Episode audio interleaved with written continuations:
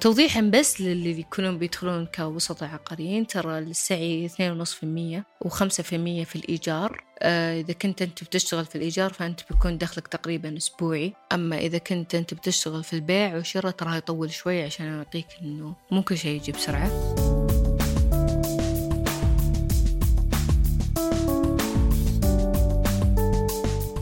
اللي ما تحب إنها تتواصل مع العميل دايركت أو انه ما تحب تتواصل مع العميل آه، عشان تاخذ معلومات ف يعني أنا كنت الصحة دائما تقول إنه إذا إذا بتصيرين كذا ما راح تدخلي ما راح تكبرين دائرتك ما راح تكبر دائرتك أكثر من بيعتين ثلاث بيعات يمكن في السنة. مرحبا بكم في أبجديات بودكاست وأكثر. أبجديات طبيب التجارة.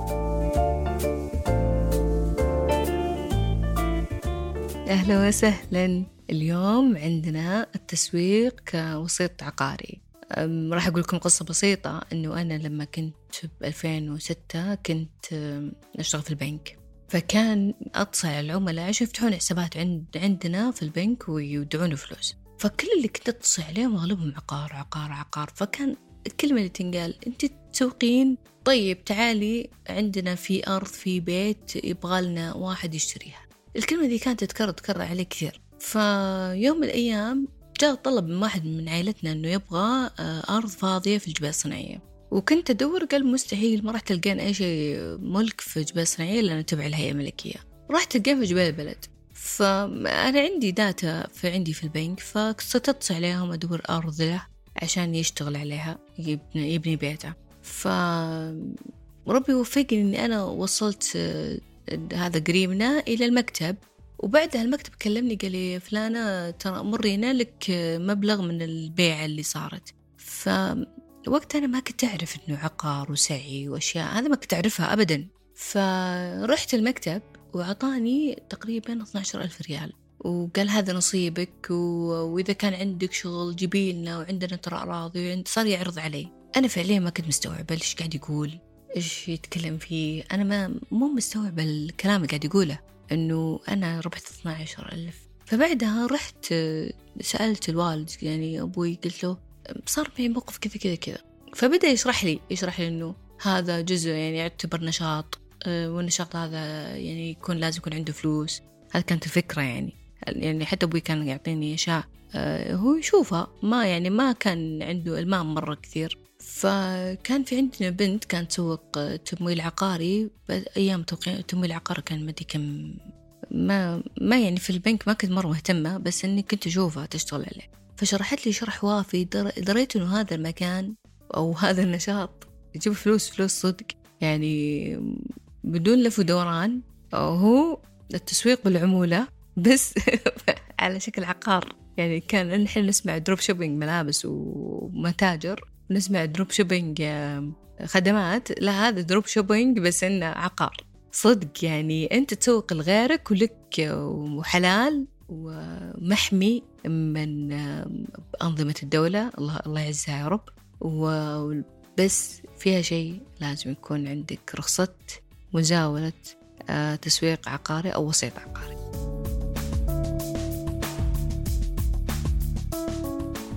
حياكم الله في بودكاست بجديات. معكم سامية فضي وراح أتكلم اليوم عن حلقة مرة مهمة فيها فلوس والفلوس هو أهم شيء. طبعا بعد الصحة إن شاء الله وبعد بر الوالدين. فبر بوالديك عشان تجيك فلوس عشان تجيب صفقات. ويلا نبدأ. أنتم تستمعون إلى بودكاست أبجديات. هلا والله. كلنا نحاول على الحصول على حياة أفضل وعلى مصدر دخل حلو وعلى مصدر دخل مستمر وعلى إيجاد وخلق الفرص اللي يعني تخلينا نوصل مرحلة حلوة. ونقاوم ارتفاع الأسعار ونقاوم ارتفاع الأسعار في العقارات ونقاوم نقاوم كل شيء. طيب؟ ونبغى ودائما الإنسان يبحث عن الربح السريع الربح السريع الربح السريع. لكن كيف أنا أنجح في ربح وتسويق وفلوس وعلاقات وإنك تكون معروف في هذا المجال. طيب راح أتكلمك اليوم عن التسويق كوسيط عقاري. طيب وأنا واحدة من وسيط وسيطة عقارية وأخذت رخصة من هيئة العقار وممنونة وشاكرة لهم لأنه حفظوا حقي وراح أقول لكم في وسط هذا البودكاست واحدة من الأشياء اللي أنا مرت فيها وانقهرت فيه ليومك مكور إني أنا ما أخذت سعي منها. أول شيء لما أنت تجيب لعميلك آه، طبعا الكثير من الشركات العقارية تدور العملاء. طيب ودائما الوسيط العقاري هو يكون الفاليو حق الشركات هذه إنه هو يجيب لهم العميل. طيب فمعناته إن أنت هدفك الأساسي الآن إنك أنت تجيب عميل لفرصة استثمارية مرة ممتازة لبيت أو شقة أو أرض أو مزرعة أو عمارة أو استثمار أو شيء تجاري. فأنت كوسيط عقاري أنت تربح من خلال العمولة اللي تأخذها من الطرفين بعد إتمام التعاقد على العقار. وما راح تقدر تشتغل هذا الشغل إذا كان عندك ترخيص. وراح أشرح لكم إن شاء الله في بودكاست ثاني كيف إنك أنت تأخذ ترخيص عقاري. طيب بس إنه ما راح يتم البيع إذا حصل المشتري على العقار ما يناسبه فقط. طيب لكنك لازم تجلس مع العميل تعرف إيش يبغى إيش هدفه إيش يعني هو مثلا يقول أنا أبغى مثلا أرض في في الملقى. وانت عندك فرصة ثانية في في منطقة ثانية وأفضل منها وبكرة يكون عليها مردود مادي أفضل إذا كان مشروع استثماري. أه فأنت لازم تفهم عميلك يعني هو إيش يبغى. هل يبغى بيت يسكن فيه؟ هل يبغى شقة يسكن فيها؟ هل يبغى شقة يأجرها؟ هل يبغى أرض يستثمرها؟ هل يبغى أرض يبني عليها قصر يبني عليها بيت أه يبني عليها السكن الخاص؟ هل هو يبغى يستثمر جزء من بيته؟ آه، هل هو فكرته إنه يبغى عقار ويبغى فيها يعني يبغى ياخذ بيت أو أرض نقول على شارع تجاري يستفيد منه فوق ويأخذ ويأجر منه محلات تحت. فأنت لازم تفهم عميلك وتجيب له العرض المناسب له. يعني لما أنا أفهم العميل قدامي أسأله ثلاث أسئلة أو أربع أسئلة وهذه ثابتة عندي أنا لما أجي أسأل عميلي لما يدور عقار. أه هل تحب الخصوصية؟ هل تحب المناظر الطبيعية؟ هل تحب الهدوء؟ هل الهدوء مهم لك؟ هل في بيتك تحب مساحة في الصالة أو في غرفة النوم؟ آه، الأسئلة الشخصية يعني مثلا النفسية تحب هل تحب التصميم التقليدي؟ هل تحب المساحات المفتوحة؟ هل تحب عدد غرف كبير؟ عدد الحمامات؟ هل تحب الحمامات الله يعزكم داخل الغرف يكون فيها خصوصية؟ آه، توفر عقار لعميلك حسب ما هو يطلب لما يشوف العميل أنت مهتم في هذه التفاصيل راح يحط في باله وهذا أنا مرت عليه كثير أنا ما أبغى أخذ عقار لمنك أنت لأن تفهمني أنتم تستمعون إلى بودكاست أبجديات. ثاني شيء آه، نتكلم عليه لا تجعل عمولتك هي اللي تنافس يعني لا تجعل إنه هدفك الاساسي العمولة عشان تقدر تكون قاعدة عملاء كبيرة قاعدة من الشركات اللي تنفذ مطورين العقاريين. فأنت تقدر تشتغل بالطرفين يعني إذا كانت عندك عملاء يبغون عقارات فأنت عندك فرصة ثانية في السوق اللي هو شركات تطوير عقارية يكون عندهم كمية كبيرة من الأراضي والبيوت والمزارع يحتاجون مسوق مسوق ناجح يكون عنده طريقة أنه أنا أوصل له الوساطة العقارية ما تحتاج كثير مجهود مؤسسي وإدارة وموظفين وكذا لا لا. هي يبغالها مكتب صغير وأنصح تكون تاخذون المكاتب الفخمة اللي تكون بإيجار بالشهر إذا كنت تبغى. إذا ما كنت تبغى تقدر تشتغل وأنت ببيتك. يكون عندك جوال معروف يكون عندك أشخاص تتواصل معاهم للبيع والشراء مكاتب العقار شركات تنفذ العقار. وبعدها تبدأ توفق ما بين آه، علاقاتك ما بين العملاء وما بين المكاتب وتطرح للعميل أكثر من خيار من الخيارات الموجودة معك. آه، في عملاء يدورون السعر يبغون سعر قليل حسب ميزانيتهم. في عملاء يبغون لا والله الرفاهية وأخذ بيت العمر. في بعض العملاء لا يبغى يستثمر. فأنت في هذه الطريقة بتعزز علاقاتك معاهم راح تعرف إيش اللي يبغى وإيش اللي ما يبغى.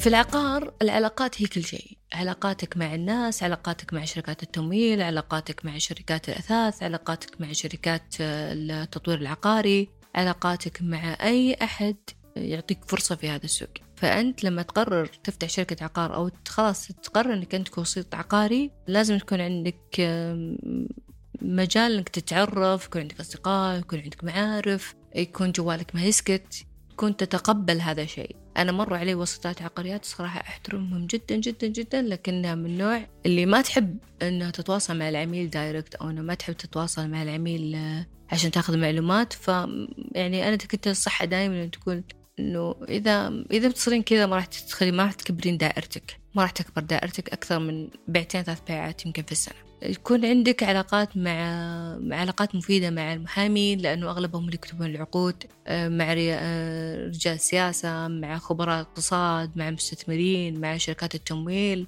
مع مستشار تمويل في البنوك. في كل بنك عنده مستشار تمويل عقاري. آه، ضبط علاقاتك معه. هذول الشريحة من المجتمع وعلاقاتك معاهم راح يزيد شرائك العقارات راح يزيد الاستخدام الشخصي لهم أو الاستثماري لهم. عاجل أو آجل راح يصير فلان أو فلانة عندك أرض في المكان الفلاني والله إنك تمنى تدورين لي. وهذه أنا مريت فيها. المختصر المفيد من المجال هذا الكبير أنه المنافسة فيه مرة قوية ومرة مربحة وذكية. لازم يكون ذكية إنك تفهم عميلك لأنك إذا فهمت عميلك راح يشتغل معك على طول. تخفيض عمولتك أو إنك مثلا تقول والله أنا بعطيك جزء من من عمولتي راح تكون قوة لك. يعني مثلا في واحدة من الأراضي اللي بعتها في الشرقية كان صاحب العقار أو صاحب المكتب آه، اللي بينفذ لنا البيعة. طمع قال شوفي أنت لك نصف المية شافني بنت. لك نصف المية وأنا وفلان وفلان وفلان ناخذ كل واحد نص. لما حسبتها طلع يعني أنا اللي جايب المشتري وهو اللي جايب هو اللي عنده الأرض. فقلت له لا أنا اللي نص من جهة المشتري ونص من جهتك يعني واحد ونص واحد ونص وأنا معي ناس يعني معي ناس اللي جابوا لي المشتري ف يعني لا تبخس حقي ولا تبخس حقك. فحسيت إنه الرجال مو متفاهم. يعني لا يعني انت بنت إيش بتسوين في الفلوس دي كلها؟ فقالت لي كلمة يعني إنه أنت إيش دخلك في المجال أصلا؟ فسكت قلت رحت كلمت المشتري قلت تبغى تمن بيعة معه تمن بيعة بس إنه عطني عمولتي قبل ما تتفاهم معه. يعني اليوم توقع فيه أفصل أنت العمولة لأن العمولة على المشتري. فأعطيني تعبي وعطه تعبه. فقال لي ابشري يعني هو تكلم معاه قال الواحد يعني قبل طبعا هذا الكلام قبل قوانين اللي تحطت هيئة العقار فهو تفهم إنه يعني أنا ما راح أسكت عن حقي فرضى وسوى العقد زي ما إحنا نبغاه وأعطاني أنا عقدي كوسيط واخذ هو مبلغه. كمكتب عقار وقلت له أنا كنت بتعامل معك مرة ثانية لكن من الآن ما أقدر أتعامل معك حتى لو كانت عندك أرض اللي يبغاها عندي يسوى عيوني فهنا خسر قال لي إنه لا برجع أشتغل معك و... وإلى يومك هذا. وأنا أسجل لكم بودكاست وهو يتصل ويعطيني عروض وأنا ما أتقبل منه أي عرض لأنه خلاص قد اخذت منه موقف سيء. فالآن هيئة العقار ما شاء الله يعني حطت لنا طريقة إنه أنا تقدر تحفظ حقي كوسيط عقاري وتقدر أنت تشتغل وأنت مرتاح. تقدر تاخذ آه، يعني استفادة كبيرة وتقدر تشترك في تطبيقات كثيرة تقدر تعرض عقارك وتقدر تكسب أول عميل لك. ومن التطبيقات هذه أنا أقدر أرشح لك ثلاث ولا أربع تطبيقات موجود تحت البودكاست. تقدر تشتغل بين بينك وبين نفسك على العقار لكن لازم يكون عندك رخصة. من هيئة العقار أنك أنت وسيط عقاري. أنتم تستمعون إلى بودكاست أبجديات. من القصص اللي أنا مريت فيها في 2008 أن أنا اشتغلت على أرض في الشرقية في الجبيل البلد. في أرض كانت مستحيل تنباع كذا كانوا كل الناس عندهم مستحيل هذه تنباع. فأنا اشتغلت عليها ووصلت لصاحبة العقار ورحت لها سافرت لها الرياض وجلست معاها. وبعد ما جلست معاها جبت طبعا أنا كان عندي المشتري كنت واثقة من المشتري. واشتغلت عليها لدرجة إنه يعني كنت أداوم في الدوام في البنك وأرجع البيت وقعد أبحث بس إنه كيف أتمم هذه البيعة. لأنه المبلغ اللي بيطلع بيقفل لي كل التزاماتي في ال في ال كل كل شيء أتمناه راح أجيبه فيه. فربي وفق وتممنا البيعة. فمفروض أن يطلع لي سعي مرة كبير كبير كبير كبير. وأعطوني خمسة وعشرين ألف ريال وانصدمت وانقهرت. آه لأنه قيمة العقار كانت وقتها خمسة وأربعين مليون. ف يعني المكتب كانت كلمة بيني وبينه إنه أنا ما راح أنسى لك اللي أنت سويته وطلعت. وإلى يومك هذا لما جيت طلعت الرخصة كنت أتمنى أن هذا الرخصة كانت موجودة 2008 عشان تحفظ حقي في ذيك البيعة لأني تعبت عليها. آه توضيحا بس للي يكونون بيدخلون كوسطاء عقاريين ترى السعي 2.5% و5% في الإيجار. آه إذا كنت أنت بتشتغل في الإيجار فأنت بيكون دخلك تقريبا أسبوعي. أما إذا كنت أنت بتشتغل في البيع والشراء ترى يطول شوي عشان أعطيك إنه مو كل شيء يجي بسرعة العقار 2.5 في البيع و5% في الإيجار. وغير إذا كان عندك مكتب إيجار في راح يكون لك مثلا ظهر عمولة للمكتب. فحاول إنك أنت تعرف كم العمولة لك و... وخلي في محيطك أصدقاء وأشخاص مناسبين إنه يمشوا لك عقارك. وحاول تكبر علاقاتك لأنها هي فيها الشغل في العقار وكوسيط عقاري أتمنى لك النجاح. وكما زي ما أنا نجحت إن شاء الله إنك تنجح. واشتركوا معي في لوجات عقارية. لوجات عقارية هي عبارة عن جلسات عقارية بينك وبين المستثمرين تقدر تكبر فيها علاقاتك وفيها تطبيقات عقارية مرة ممتازة تقدر أنت تعرض فيها عقارك وكذا وصلنا لنهاية الحلقة. أراكم إن شاء الله في حلقة جديدة عن شرح كيف تطلع رخصة العقارية ويعطيكم ألف ألف عافية. وكونوا على موعد معاي. معكم سامية فضلي في بودكاست أبجديات. كنتم مع بودكاست أبجديات.